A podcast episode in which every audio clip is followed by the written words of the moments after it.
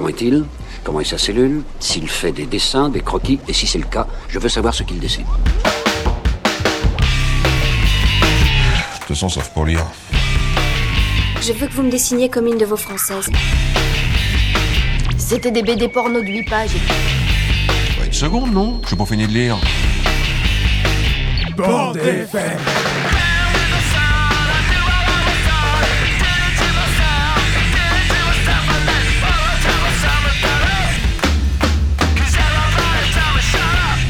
Voulez que je vous dise Un jour, j'ai vu un dessin comme celui-ci. Dans un musée. Oh, c'est intéressant à savoir ça. Moi, j'aime beaucoup lire aussi. À mon avis, c'est extra pour occuper les week-ends. Format. Édition 2. Mais qu'est-ce que c'est que ça Émission spéciale. Format. Conférence. BD. Quiz. Format. Dédicace. Format. Atelier sérigraphie. David Snug. Concert. Format. Restauration. Lucie Cuseden. Bière. Format. Tombola BD. Format. Vente de fanzines. Format, format, format. Format, c'est les rencontres autour de la BD à Augan le samedi 26 mars, organisé par la bande FM en partenariat avec Timbre FM, Le Champ Commun et la Grange au Livre, la commune d'Augan et la médiathèque d'Augan.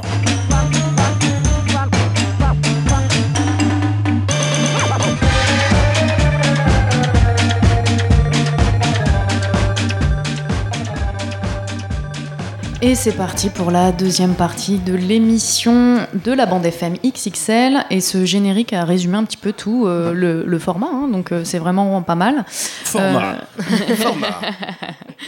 Deuxième partie d'émission avec Marlène, avec Jérôme toujours, Toujours. et avec Flo qui vient de nous rejoindre. Salut. Coucou. Coucou. Donc Flo et Loïc vous ferez une chronique autour de Jean Doux et le mystère de la Une super chronique. molle en duo. En Je crois duo. que c'est la première fois qu'on fait en duo comme ça. Première donc, euh, chronique à deux ouais. voix. ouais. Oh. C'est parce qu'on était trop timide et euh, du coup on voulait être à deux quoi, voilà tout Bah simplement. Beaucoup d'amour. Beaucoup d'amour, beaucoup de love. Mm. Beaucoup de love dans format. Et Jérôme, tu es toujours là pour euh, faire ta chronique à papa? Toujours. Toujours. Désolé. Au poste.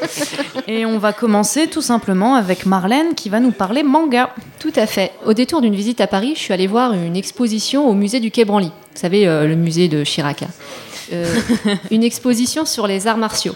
Entre les costumes de samouraï, les sculptures, les estampes et les films de Bruce Lee, il y avait aussi des planches de BD japonaises, de manga donc. Ces quelques planches représentent une femme nue dans une tempête de neige, vive et déterminée, armée d'une épée, le regard froid, semblant danser, elle tranche ses adversaires, faisant jaillir leur sang noir sur le sol immaculé. Le découpage est acéré, la scène est rythmée, précise, efficace, nous offre des moments de suspension, les émotions sont palpables. Je venais de découvrir Lady Snowblood, l'enfant du carnage.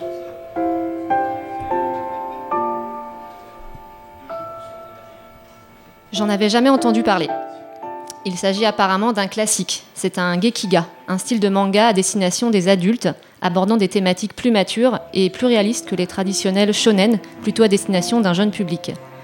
Composé de trois tomes réunis maintenant dans un intégral, la parution originale date de 1972.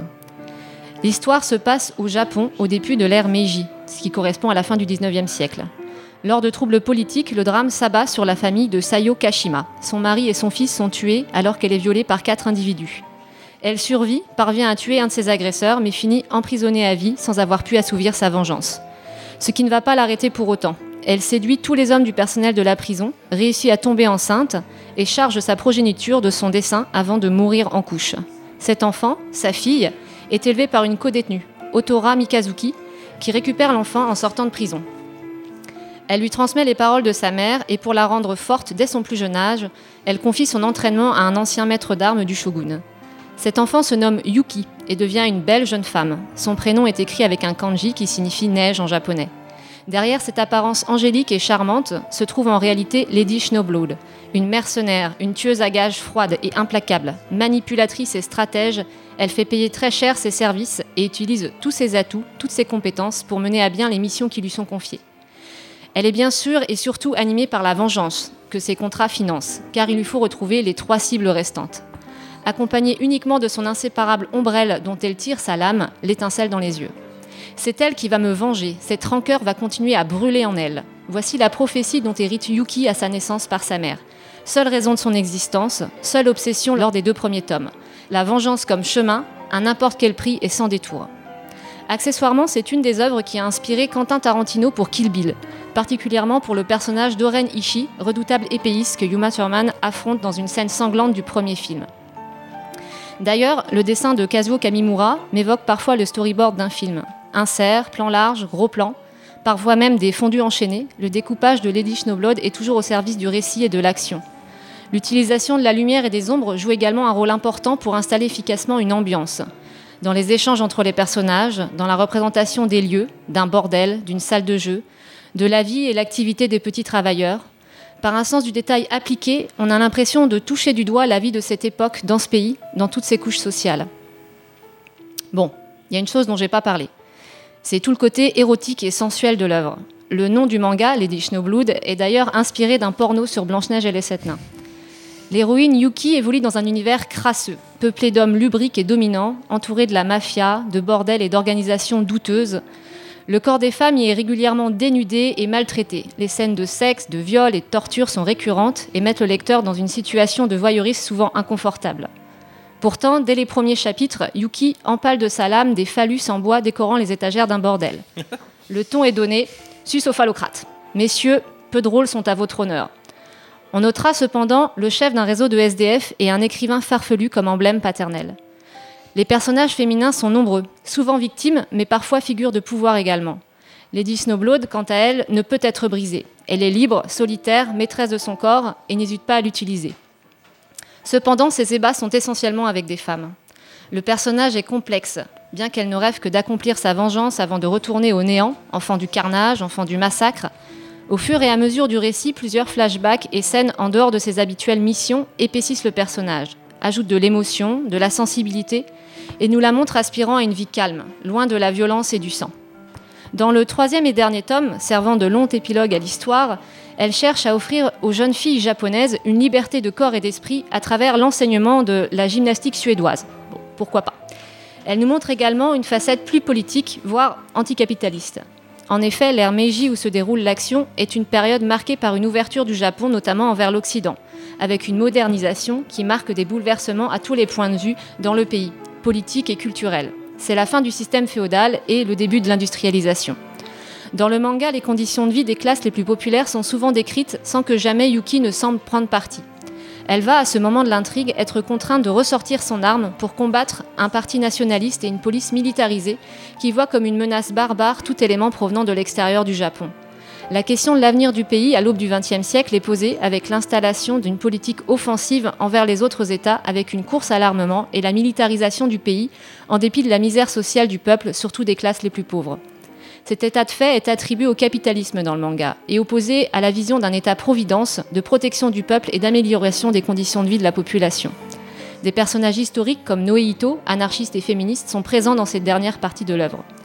Yuki retrouve sa voie de la vengeance, impuissante face à la persécution et au massacre des opposants au régime nationaliste. Lady Snowblood n'est pas simplement une histoire de vengeance, c'est également une critique sociale et un voyage dans la culture du Japon sous l'œil d'une femme forte et déterminée dépassant ses sentiments de vengeance personnelle pour se mettre au service du peuple. Donc il s'agit de Lady Snowblood, de Kazuo Koike et de Kazuo Kamimura, aux éditions Kana.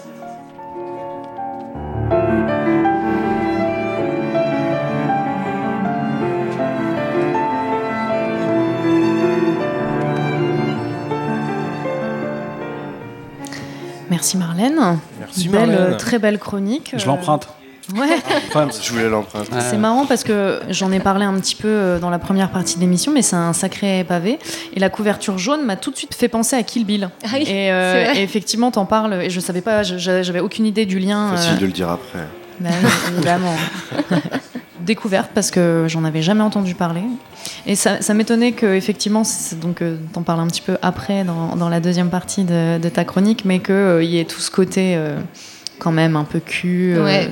dans la BD qui ressorte euh, forcément. Et là, tout de suite, Flo et oui, oui, bah oui, évidemment. Ouais, je, la, je la feuillette, là, le dessin est très beau. Ouais, j'aime beaucoup Ouais. le dessin. ouais. Ça fait du bien d'avoir des petites chroniques euh, manga, donc euh, merci Marlène. Avec Par contre, euh, par contre, t'aurais pu bosser un petit peu ta chronique quand même, parce que, enfin, non, je vais dire chapeau, elle est aussi. On s'en va. C'était du second degré. ah ouais. On a eu du mal à le. On a du mal à cerner. Euh, Non, mais dans le sens où euh, la chronique était aussi dense que le ouais, manga. ouais. Donc, euh, et nous, on va faire pas le figure après avec Flo. Hein. Je veux dire, euh, On va- la rigolade arrive. Eh oui non, super chronique. Bravo, Très Marlène. bien. Bah, Merci. Marlène. Donc effectivement, on va passer à la deuxième chronique euh, de la deuxième partie de l'émission avec euh, Flo et Loïc. Absolument.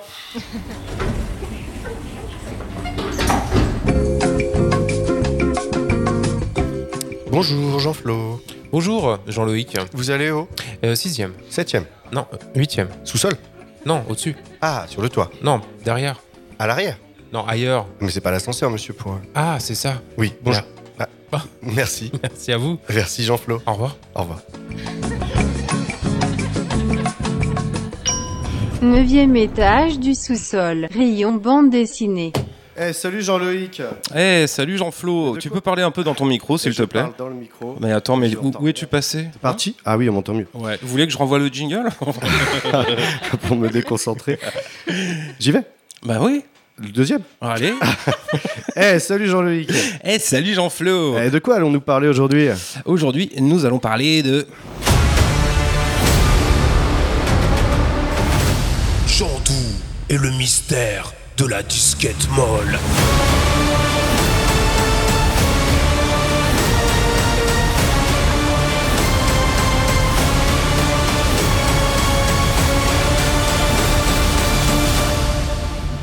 Une aventure en open space.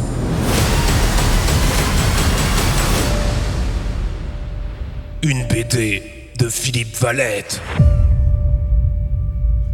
Ah ouais, badass Et oui, Jean-Flo, l'univers de cette BD, c'est à peu près le même que celui euh, de la Cogip dans Message à caractère informatif qui détournait des vieilles vidéos d'entreprises en refaisant la bande-son. Souvenez-vous.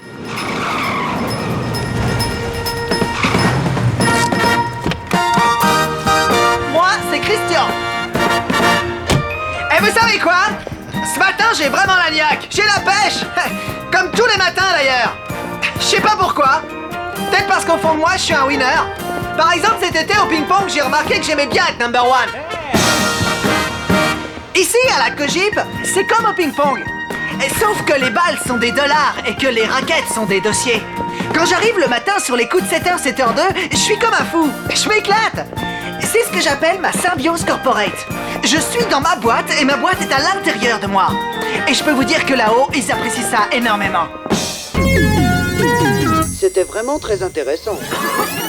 Ah ouais, badass Et oui, Jean-Flo. Voilà, le décor est posé. Avec ça, vous avez à peu près compris où est-ce qu'on va mettre les pieds avec cet ovni BD. Cet ovni BD. Mais de quel BD parle-t-on déjà, Jean-Loïc Chantou et le mystère de la disquette molle.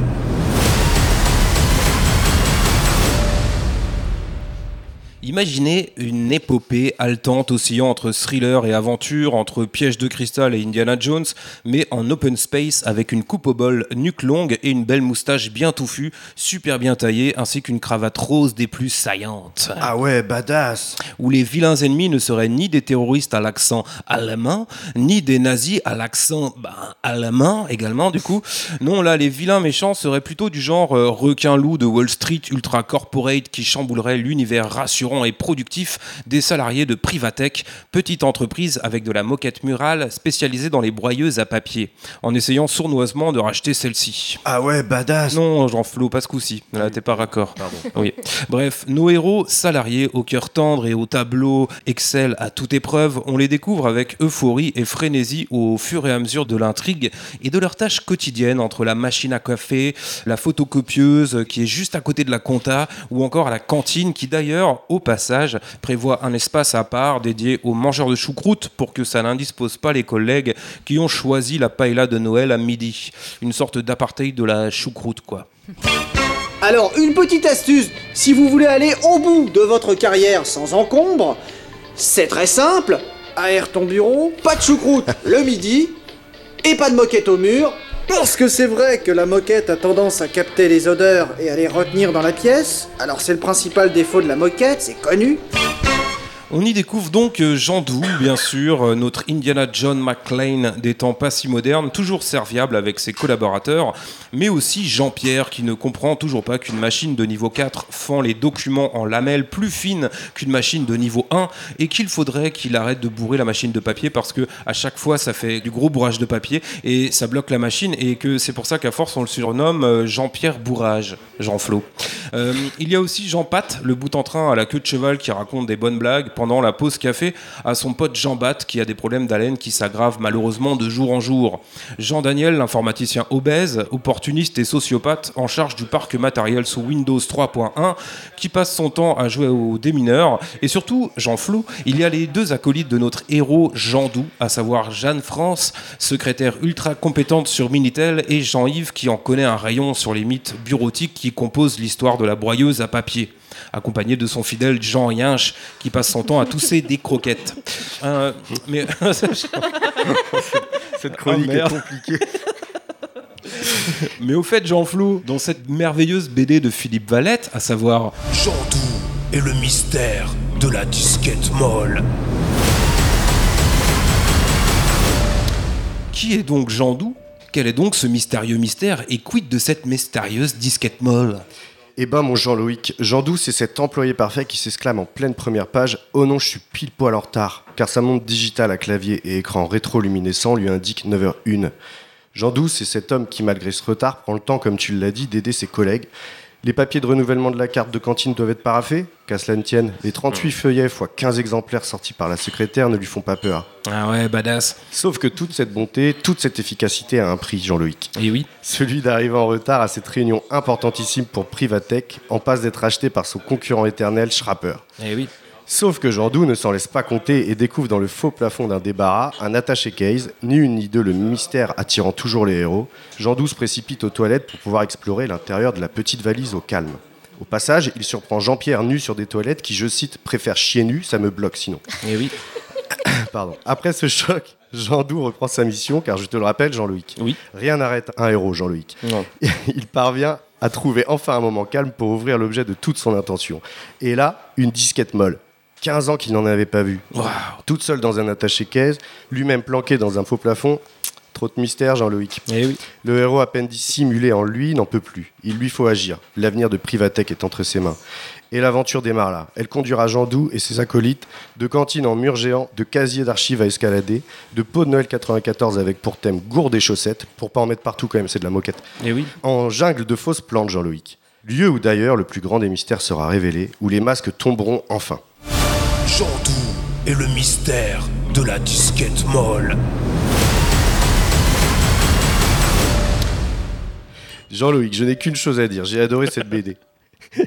Son ton ultra décalé, j'ai souvent pensé au nul ou au Robin des Bois. J'ai beaucoup ri Jean-Loïc. Et là où je trouve l'œuvre très réussie, c'est que j'ai vraiment été emporté par l'histoire, l'intrigue est vraiment super bien ficelée. Il faut d'ailleurs savoir qu'elle a remporté le prix Polar SNCF à Angoulême en 2018, gage de la qualité de son intrigue. Et toi Jean-Loïc, qu'en as-tu pensé? Quelle est ton analyse? As-tu une vision différente de moi concernant Jean Doux Eh bien écoute Jean-Flo, je n'ai qu'une chose à dire, j'ai adoré cette BD, son ton ultra décalé, j'ai souvent pensé euh, à la classe américaine, le grand détournement ou à message à caractère informatif, j'ai beaucoup ri Jean-Flo. Et là où je trouve euh, l'œuvre très réussie, c'est que j'ai vraiment été emporté par l'histoire, l'intrigue est, est vraiment super bien ficelée. Euh, il faut d'ailleurs savoir qu'elle a remporté le prix Polar SNCF à Angoulême en 2018, gage de la qualité de son intrigue. Waouh, en fait on est trop d'accord Jean-Loïc. Mais ouais, grave, c'est beau Jean-Flo. Un dernier mot Big up Philippe Valette. Ah, chapeau l'artiste. Bien joué Dédé. Respect, robustesse. Admiration éternelle sur toi. Salutations sincères, gros. Du gros love sur toi. Ouais, ouais. C'était vraiment très intéressant. Alors, comme vous pourrez le constater, on a mis tout le budget dans les jingles. Du coup, vous aviez prévu une petite musique après, non? Euh, oui, je crois absolument. Euh, on voulait rendre hommage à David Snug, hein, que vous avez invité sur Format. Et puis, on a décidé de passer un morceau qui est en lien avec notre chronique, puisque c'est le morceau Jean-Christophe de Trotsky Nautique.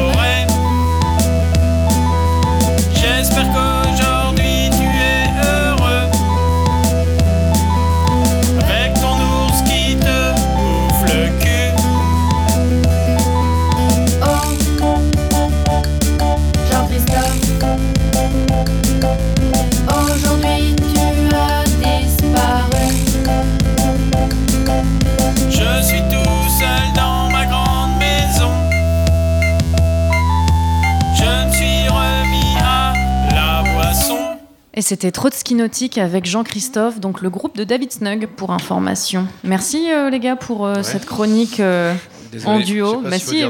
merci, Non, par Et- contre, euh, on vous conseille fortement la BD. c'est Bah ouais, mais moi, on l'a, moi je l'ai déjà lu. Moi aussi, excellente. J'ai le- ce souvenir de Ah ouais. course-poursuite en chaise de bureau. Et je m'attendais pas du tout à ça en, en la- en l'ouvrant en plus quand, quand je l'ai Ouais. lu pour la première fois. Et ça a été une grosse. re- Enfin, je sais que c'est pour euh, toutes les personnes qui sont là, c'est la BD à offrir euh, sans souci quoi. Oui, le public dit oui. Donc toi, Jérôme, tu l'as pas lu? Non, non, non. Bah alors Oh là là. Bah oui, bah, on peut pas être partout. hein. Ouais. Que des vieilles Que BD, des quoi. vieilles, des vraies vieilleries quoi. Que des vieilles- Il en a marre. J'en ai marre, bah évidemment que j'en ai marre. C'est pas sympa. Moi, je te la prête si tu veux. Ah, euh, cool. Tu vois, tu, tu disais que la lecture t'a fait penser au Nul ou au Robin des Bois. Ouais, un peu les deux. Et ouais. moi, votre chronique m'a fait penser à Eric et Ramsey. Ah merde. Ah merde. Qui était Eric Qui était Ramsey Ah, euh, on, on laissera le doute planer jusqu'à la fin. Euh, merci en tout cas, c'était une super chronique. Juste petit rappel, on est toujours en direct de la bande FM dans le cadre des rencontres format. On vous invite à nous rejoindre au champ commun, à l'arrière du champ commun pour venir nous écouter en direct. On sera en direct jusqu'à 18h30. De 18h à 18h30, nous aurons un quiz BD. Il y aura des BD à gagner. Voilà, c'est festival de la BD, on vous offre des teuf. BD, tout va bien quoi. Et il y a des concerts. Et il y a des concerts à partir de 20h ce soir avec euh, quatre concerts différents, trois groupes, Dick Hitman, C'est pas le choix de Bob Et DJ Flow. DJ Flow. On va enchaîner avec la LBD. Jingle.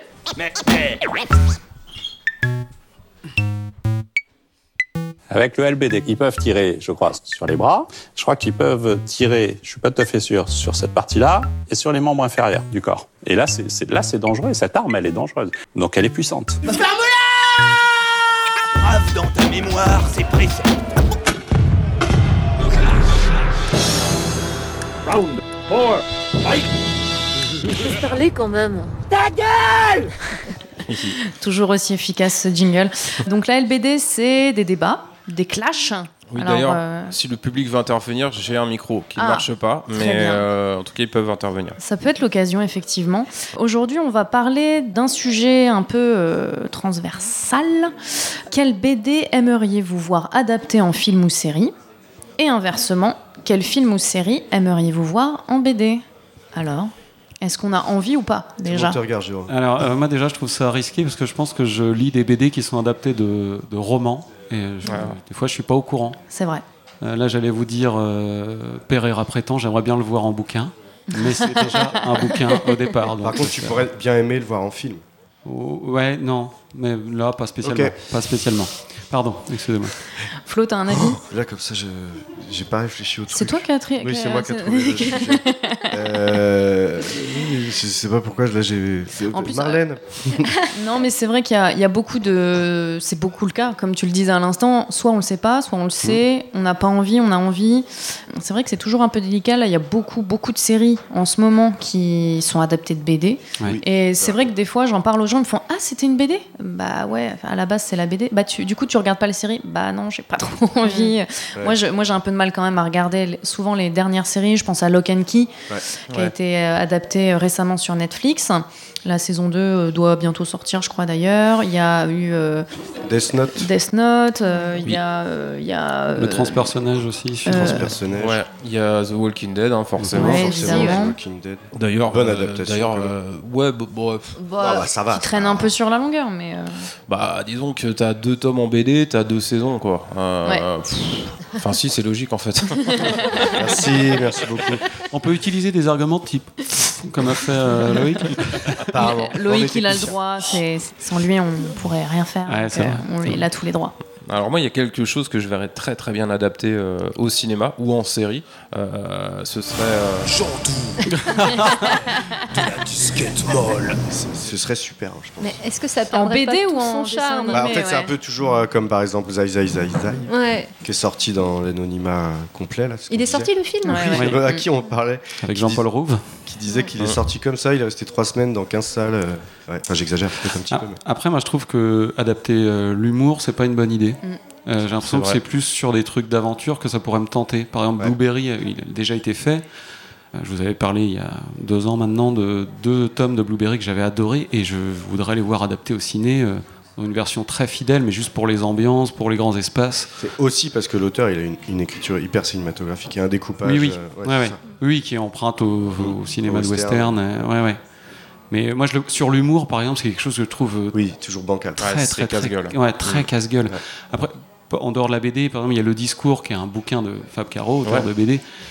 Je pas sûr Mm. d'avoir très envie d'aller euh, Ouais. d'aller voir ça. J'ai peur que ça tombe complètement à, à Ouais, plat. puis quoi. enfin là pour le coup avec le- l'exemple de Fab Caro, c'est quand même un humour hyper particulier, très absurde, Ouais, ouais. Qui, qui fonctionne parfaitement en BD, mais c'est vrai que- ou en roman parce qu'il a, ouais. il a écrit effectivement des romans, mais je trouve que le, le voir en, en vrai, c'est c'est- ça tombe à plat quoi. Bah, C'est- Il y, a- il y a quand même une, une- On parle de musique en humour, de, de- de rythme, tout ça. Enfin, si tu essayes de remettre ça en ciné, il va falloir euh, trouver le moyen pour que ça, ça, ça colle. Quoi. fonctionne. Ouais. Il y avait eu le combat ordinaire d'adapté. Tu vrai vu ou pas? Non, je l'ai pas vu, mais je sais que c'est un peu réputé dans le sens euh, les adaptations de BD ne marchent pas parce qu'il a vraiment pas Ouais, et marché. puis le choix de Nicolas Duvauchel pour ça, interpréter Ah ouais, euh, d'accord. le héros du combat ordinaire, c'est un peu l'inverse. quoi. Ouais. Duvauchel, le, le taiseux, badass, beau gosse, Ouais. tatoué, qui Ouais. est censé incarner Larsenet, Ouais. enfin Ouais. l'alter ego de Larsenet. Mais tu sens bien l'exigence du monde du cinéma qui arrive sur une histoire qui est. Oui. Ouais, non, on va vous pas. mettre Duvauchel, ce sera bien. On va mais- vous mettre un beau gosse. Ouais. mais ça correspond pas. Bah, ça correspond pas à l'histoire. Moi, je trouve, j'avais vu la bande-annonce, ça correspondait absolument pas. ouais. Ouais, Ils ont adapté les vieux fourneaux aussi au cinéma. Oui. oui. tout à fait, Avec ouais. Eddie Mitch.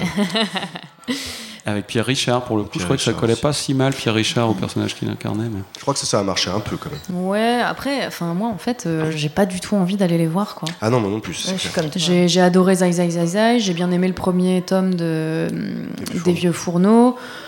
Est-ce que j'ai envie d'aller voir ça au ciné quoi Ouais, est-ce que c'est ce qu'ils recherchent Oui, je pense qu'en plus, au fond, c'est ce qu'ils recherchent. C'est que les gens qui ont lu. euh, Ouais, j'imagine. C'est Parce que de toute ouais. façon, ça a été des gros succès, des grosses ventes, c'est des plus, plus de 100 000 à chaque fois exemplaires Ouais. vendus, euh, oui, c'est voire ça. bien plus. Ça fait une promesse pour le monde Voilà, du c'est cinéma. ça. Est-ce que, en fait, ils font pas ça vraiment de manière très commerciale et, Tu euh, crois?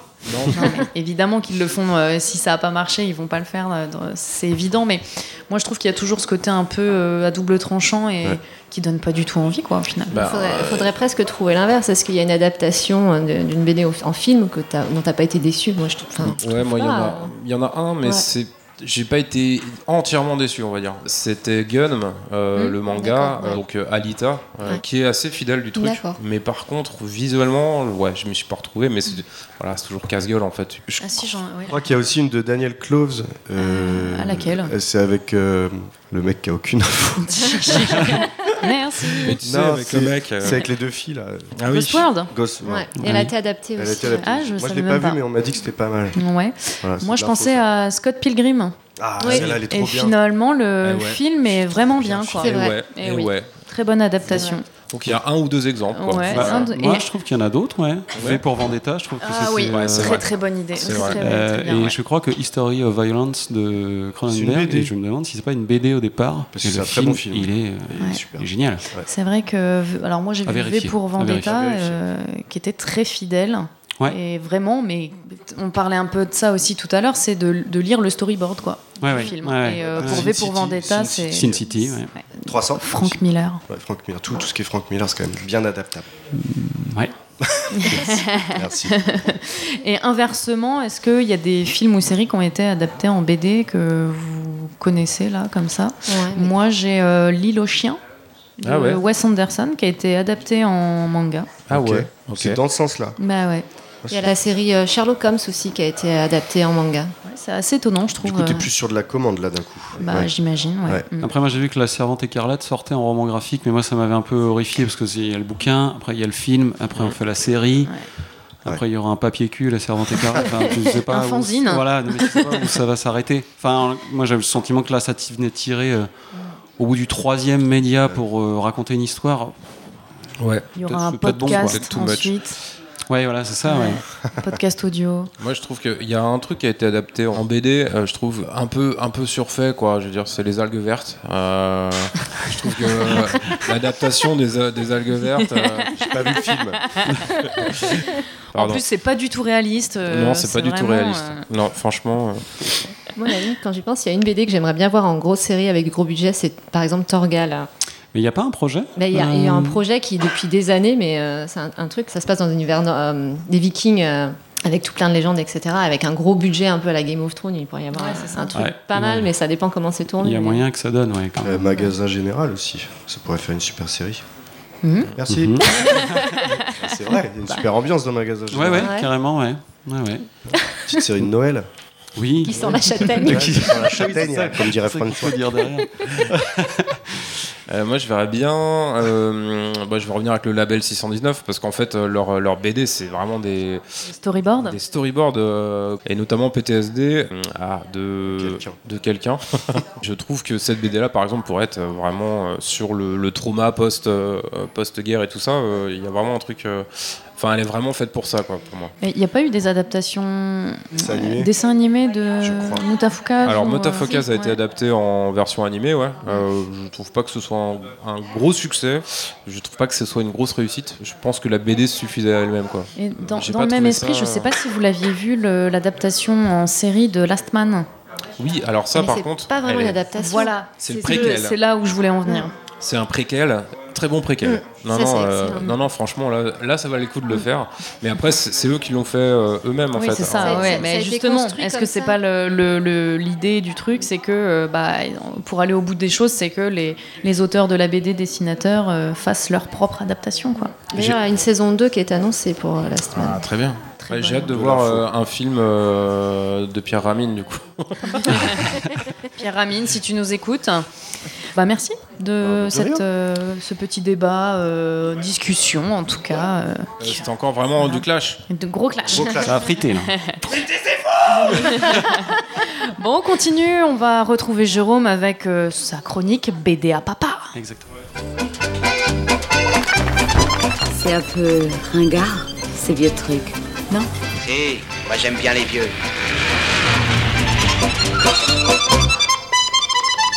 La BD à papa. Bon, c'est bon, j'ai récupéré euh, tout ce que j'ai dû passer à Flo pendant sa chronique, c'est-à-dire le micro, le casque, les clopes, la chemise, il m'a tout rendu, impeccable.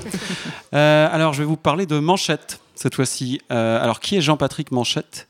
Euh, C'est un auteur de polar français, précurseur du genre appelé le néo-polar et qui a surtout sévi dans les années 70. Alors, c'est pas banal, me direz-vous, de faire une chronique sur un auteur de roman dans une émission sur la BD. Oui, mais pas d'inquiétude. L'œuvre de Jean Patrick, c'est Patrick, j'avais mis JP, je sais plus, c'était Jean-Pierre, Jean-Paul, Jean. Jean-Jean. Euh, Donc, l'œuvre de Jean-Patrick Manchette est liée pour plusieurs raisons au 9e art. Alors, premièrement, Manchette a scénarisé une histoire mise en dessin par Tardy, appelée Griffu, qui fut publiée dans une revue française curieusement appelée BD à partir de 1977. Deux, Deuxio, deuxièmement, le même Tardy a adapté trois romans de Manchette en BD après sa mort. Tertio Trimo, Manchette a traduit Watchmen d'Alan Moore. Alors, pour tenter de saisir l'atmosphère des polars de Manchette, on va se mettre un petit jazz, Loïc, mon petit lapin. Tu vas nous mettre quoi? Bah tiens, tu vas mettre... Ouais, ouais, Night Lights. Ouais, Jerry Mulligan, évidemment. Ah, il a mis, il sentait le truc. Il le sent bien, le jazz, Loïc. hein. Alors, pourquoi un fond de jazz? Bah parce que Manchette en était fou. Et s'il avait aimé Philippe Laville, me direz-vous? Il nous aurait fait une chronique sur Il tape sur des bambous et c'est numéro un. Eh ben, peut-être, peut-être. Elle préfère l'amour en mer. Allez, c'est pas une chronique sur Philippe Laville, une prochaine fois peut-être. Alors pourquoi une chronique sur Manchette? Déjà parce que c'est vraiment un truc que mon père m'a collé entre les pognes à l'adolescence. Et parce que ça fait partie des rares romans que j'ai relus et que je relirai. Je les relis parce que des polars de Manchette s'échappent des odeurs et des bruits. L'odeur du tabac froid, de la brillantine, du scotch, accompagné par un petit fond de jazz. On arrive dans le Paris des années 70, hein, que j'ai bien connu, c'est ma jeunesse. c'est les petits malfrats de banlieue, c'est les brasseries parisiennes où on s'envoie des francforts purés servis avec des demi. On n'est pas vraiment dans les films de Blier, mais on en est parfois pas très loin. Puis Manchette, c'est un sens du dialogue. Petit extrait issu de son roman Le Petit Bleu de la Côte Ouest, paru en 76. Georges Gerfaux était un homme de 40 ans. Sa voiture est une Mercedes gris acier. Le cuir des sièges est acajou et de même l'ensemble des décorations intérieures de l'automobile. L'intérieur de Georges Gerfaux est sombre et confus. On y distingue vaguement des idées de gauche. Un peu plus loin dans le roman, la femme de Gerfaux. Tais-toi, finis ton scotch, va prendre une douche et viens baiser. La case suivante montre l'immeuble vu de l'extérieur. Dans la cartouche de la case, Gerfaux se tue, vida son whisky, alla prendre une douche, revint et baisa. Utiliser le passé simple du verbe baiser n'est pas courant. Dans le petit bleu de la côte ouest, Gerfaux écoute Jerry Mulligan, donc le petit fond de jazz que vous pouvez pas totalement apprécier à cause que ma chronique, et plein d'autres jazzmen. Autre extrait tiré de Odingo au château, paru en 71. Au péage, vous serez bien sage, sans quoi c'est le môme qui déguste. Hein? Il n'y a jamais d'enfants dans les manchettes, il n'y a que des gosses et des mômes. Et dans Griffu, j'ai appris que faire l'amitié voulait dire avoir un rapport sexuel. Ouais, vous avez vu, je commence à parler un peu de cul dans mes chroniques. Alors je vous résume les quatre histoires de manchettes mises en dessin euh, par Tardy, qui ont été réunies dans un intégral euh, Manchette et Tardy. Griffu, c'est l'histoire d'une sorte de détective qui débusque peu à peu les ficelles d'un scandale immobilier dans le Paris des années 70. Griffu se retrouve au démêlé avec des flics pourris, des politiciens véreux. Dans les dessins, moult détails, des affiches de cinéma, des pubs pour le Concorde qui nous situe dans l'époque avec beaucoup de finesse. Le petit bleu de la côte ouest raconte la cavale d'un cadre, Gerfaux, pourchassé par des malfrats suite à un concours de circonstances. Dans la position du tireur couché, on suit la tentative de départ en retraite d'un tueur à gages impavide et de ses difficultés à quitter le milieu. Et enfin, Odingo au château et l'histoire du rapt d'un gamin héritier accompagné de sa nurse psychologiquement fragile. Souvent confrontés à de vrais méchants, les héros ne sont jamais très clairement des héros chez Manchette. Ils ne pensent pas ou peu, ils font. Ils boivent, ils fument, ils tuent, ils courent, ils mangent, ils roulent, ils causent. Ça picole et ça fume. Oui, oui, oui, oui. Ils font ces personnages et ils ont des paquets de camels, des paquets de gauloises, des chenifis, ils roulent en Mercedes. On pourrait presque accuser Manchette de placement de produits. Voilà comment il s'en défend face à Bernard Pivot sur le plateau d'Apostrophe en 79. Qu'est-ce que- Bonjour, je suis Florentin de la maison du bouton de manchette. Non, Loïc, mais le truc de manchette. Facile vous aide à choisir vos boutons de manchette. Non, Loïc, t'as quel âge, franchement? Allez, mets le truc sur manchette. Dans cette vidéo, vous allez apprendre à faire une manchette. Ce Allez, geste Loïc. réceptionner le service ou de Mais récupérer le manchette, ballon après une attaque. manchette, l'écrivain qu'on avait entendu dans Apostrophe. ah, autant pour moi. Tu l'as C'est bon, c'est fini Euh, Manchette, il est son euh, personnage, je crois, c'est oui, c'est Manchette, écoute beaucoup de jazz. hein. Euh, alors, vous nous donnez la euh, euh, marque euh, de, de l'en- des enceintes, euh, la marque de la radiocassette, les noms des, des, des, des, des- pianistes, et ainsi de suite. Parce que c'est un, c'est un cadre, c'est Oui, un, un homme qui est entièrement entouré d'objets précis de marque. Il lit euh, des revues probablement sur la haute fidélité où tout le monde analyse profondément la différence entre tel et tel ampli. Je n'y connais rien. Euh, c'est un homme qui a un certain passé précis, donc qui, qui a aimé le jazz à un certain moment précis de sa jeunesse, au moment où c'était tel style de jazz et pas tel autre, et ça lui reste, ça, lui donne un âge d'aimer précisément ces musiques-là. Et puis tous les objets qui l'entourent, c'est précisément ça qui l'étouffe et qui va finir par le faire cavaler. Manchette situe socialement ces personnages par leur consommation, leurs achats, les cassettes de jazz, l'équipement hi-fi, leurs boissons, leurs cigarettes. Encore aujourd'hui, hein, ce ne sont pas les mêmes qui fument euh, des Gauloises, des Marlboro ou du fleur du pays. Manchette semble dans chaque récit poser un regard désabusé, cynique sur la société. Alors les bouquins de, de Manchette sont aussi violents, parfois transgressifs. Euh, et Tardy, alors qu'il l'a adapté, euh, c'était au départ un dessinateur que j'aimais pas trop, et je trouve qu'il n'a pas trahi l'esprit des bouquins euh, de Manchette. Donc c'est le romancier qui m'a permis d'aimer le dessinateur. J'imaginais plutôt euh, pour être l'inverse. Donc Tardy, pour moi, c'est un dessinateur à papa euh, par excellence. Je trouve que les cadrages et les détails sont ce qui nous ancre le plus dans le récit. Je trouve les plans à chaque fois assez emblématiques euh, de l'époque dans laquelle se situe l'action. Alors Manchette a aussi été adapté par un autre dessinateur, Cabagnès, qui, accompagné par le fils de Manchette, Doug Hudline, ont repris notamment Fatal, que je recommande chaudement. Dans Fatal, il est question d'une femme belle et seule qui se font parmi les notables de petites bourgades, au pluriel, intègrent leur caste, puis bah, les tuent, sans qu'on ne comprenne exactement pourquoi. C'est très très bon. Pour conclure, je citerai Tardy qui écrit à à propos du petit bleu de la côte ouest toute la force de Manchette, mettre à jour sans emmerder le monde le problème d'une époque, qui à mon avis est toujours d'actualité. Fin de citation. Les problèmes des années 70 seraient les mêmes qu'en 2022 Confirmons cet avis en écoutant ce que chantait Bernard Lavillier à l'époque. Tout de suite, les barbares.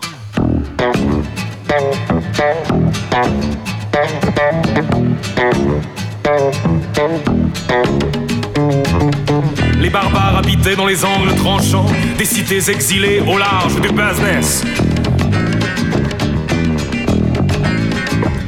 Ils rivaient leurs blousons d'étranges firmaments où le visait la folie, la mort et la jeunesse.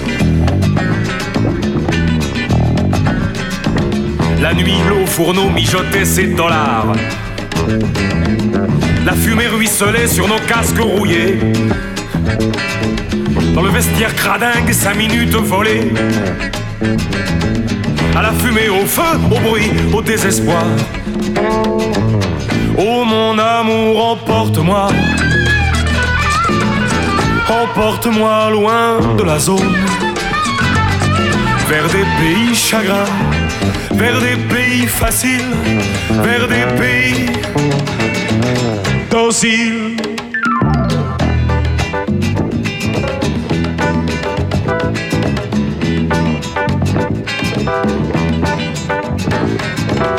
Il rêvait des tropiques, des tropiques tropicaux. Plein d'eau à 30 degrés, plein de forêts sanglantes. Il rêvait de corail, d'amour, de sable chaud. Épinal leur fourguait ses images en partance. Le fils du patron venait nous visiter. Au sortir du nightclub avec de jolies femmes. Il nous regardait faire, essayait d'estimer la montée de la courbe, la chaleur de la flamme. Oh mon amour, emporte-moi. Emporte-moi loin de la zone.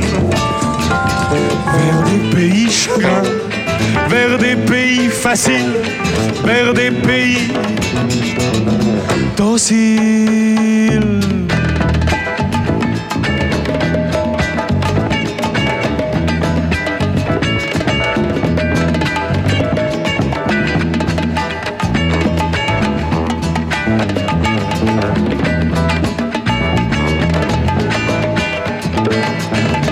Bourgeois adolescents aux mythes ouvriers, militants acharnés de ce rêve qui bouge, qui serait un beau jour de gauche bien rangé. Tricolore et tranquille, la zone, c'était rouge. La noirceur des blousons nous faisait des étés sombres comme les fleurs de nos arbres acryliques. Déroulions nos chaînes essayant de décrocher la montée de l'amour, de la paix et de la musique. Quand le car avalait sa ration de 6 heures, de mains brûlées de silicose et de gros rouge, nous rentrions vidés dans nos cuisines seules. Un sourire, un café, la douce, rien ne bouge. La radio tapinait à l'étage inférieur. On dormait dans l'enzyme et dans le carrefour. Puis nos têtes plongeaient vers des mondes meilleurs. Nos mamans affairées voyaient baisser le jour. Oh mon amour, emporte-moi. Emporte-moi loin de la zone. Vers des pays chagrins, vers des pays faciles, vers des pays dociles.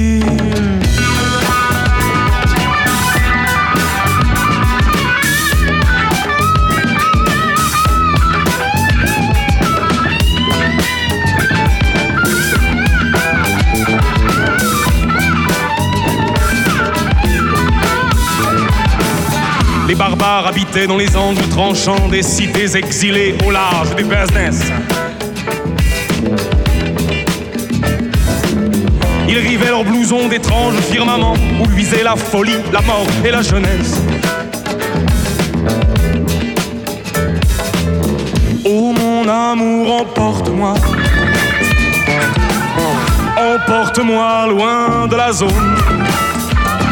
Vers des pays chagrins, vers des pays faciles, vers des pays dociles. C'était Bernard Lavillier avec Les Barbares, version spéciale 76. Ah ouais, évidemment. Ouais, on le sent, hein. le Bah solo oui. de guitare, on le sent euh, années 76. Exactement. Merci Jérôme hein, pour cette chronique euh, BD à papa. Qui était plus polar à papa, quoi. Ouais, polar à papa, mais euh, bon, encore une découverte pour, euh, pour ma part. Pour la mienne aussi. Pour la mienne aussi. Yes. Ah oui. Yes, il n'y a que Marlène qui À chaque fois, il n'y a que Marlène qui connaît les trucs dont je parle. Vous allez faire un À duo. deux voix des- Ouais, on va c'est faire une ça, chronique voilà. Une chronique à deux voix. Eh ben, on va finir cette émission par euh, le fameux BD Minute. Mhm. On donne nos coups de cœur, mais pas plus d'une minute. C'est parti. BD Minute. Une minute pour une BD.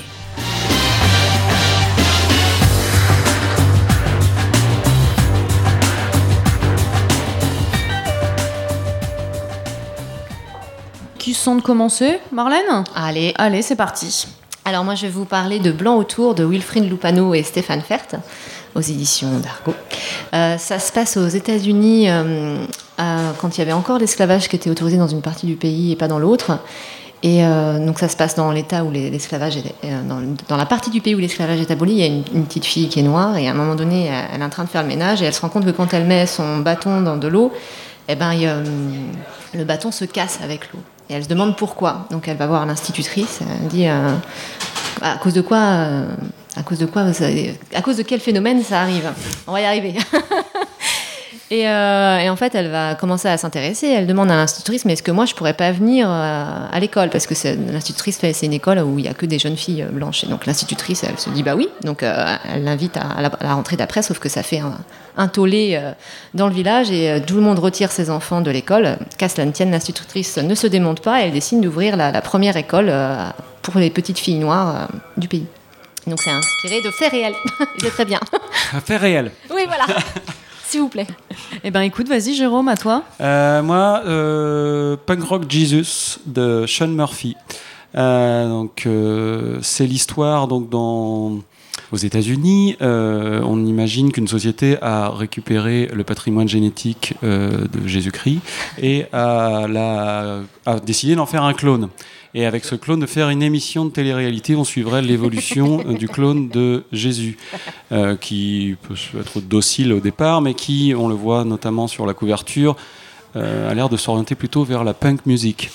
Donc voilà, c'est une émission. donc il y a les intégristes catholiques qui gueulent au scandale, qui, qui essayent de pénétrer sur parce que l'émission de télé-réalité où est élevé donc euh, le clone de, de Jésus, euh, c'est une île et donc ils essayent très souvent de, de mener des actions. Lui, voilà, au bout d'un moment, il commence à ne plus être dupe de ce qu'est la religion dont il est censé être une sorte de nouveau messie, messie D'accord. 2.0.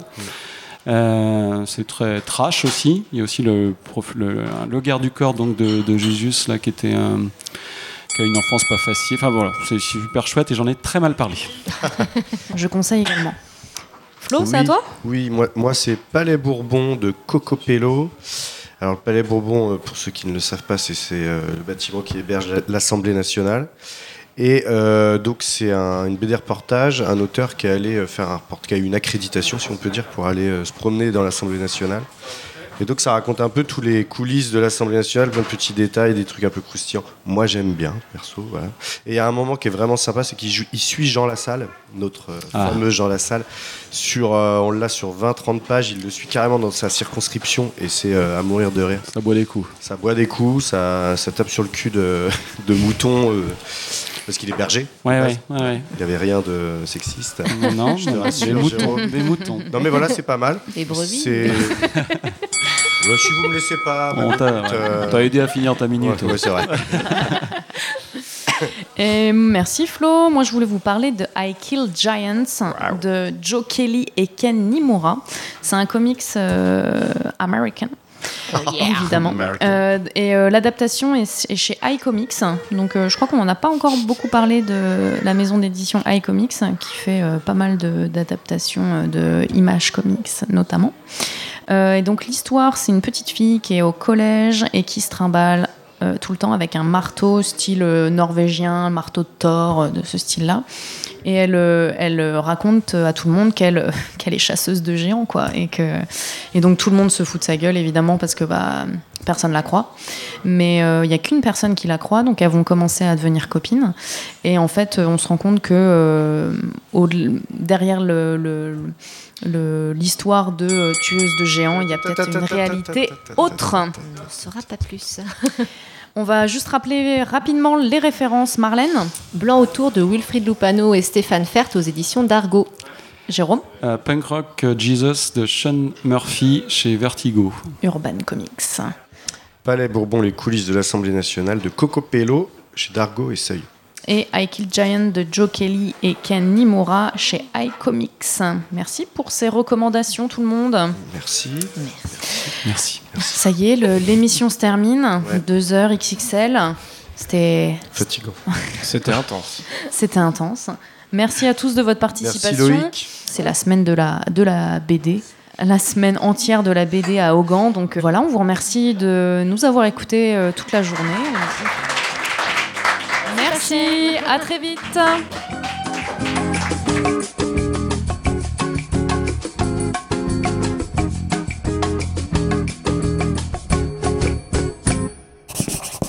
Comment est-il?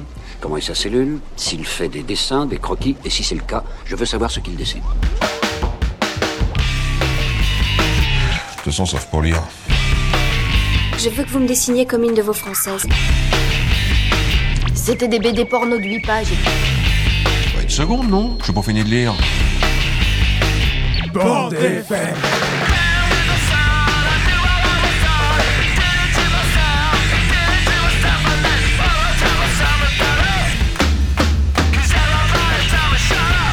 Vous voulez que je vous dise Un jour, j'ai vu un dessin comme celui-ci. Dans un musée. Oh, c'est intéressant à savoir ça. Moi, j'aime beaucoup lire aussi. À mon avis, c'est extra pour occuper les week-ends. Format. Édition 2. Mais qu'est-ce que c'est que ça Émission spéciale. Format. Conférence. BD. Quiz. Format. Dédicace. Format. Atelier sérigraphie. David Snug. Concert. Format. Restauration. Lucie QZN. Bière. Format. Tombola BD. Format. Vente de fanzines. Format, format, format. Format, c'est les rencontres autour de la BD à Augan le samedi 26 mars, organisé par la Bande FM en partenariat avec Timbre FM, Le Champ Commun et la Grange au Livre, la commune d'Augan et la médiathèque d'Augan.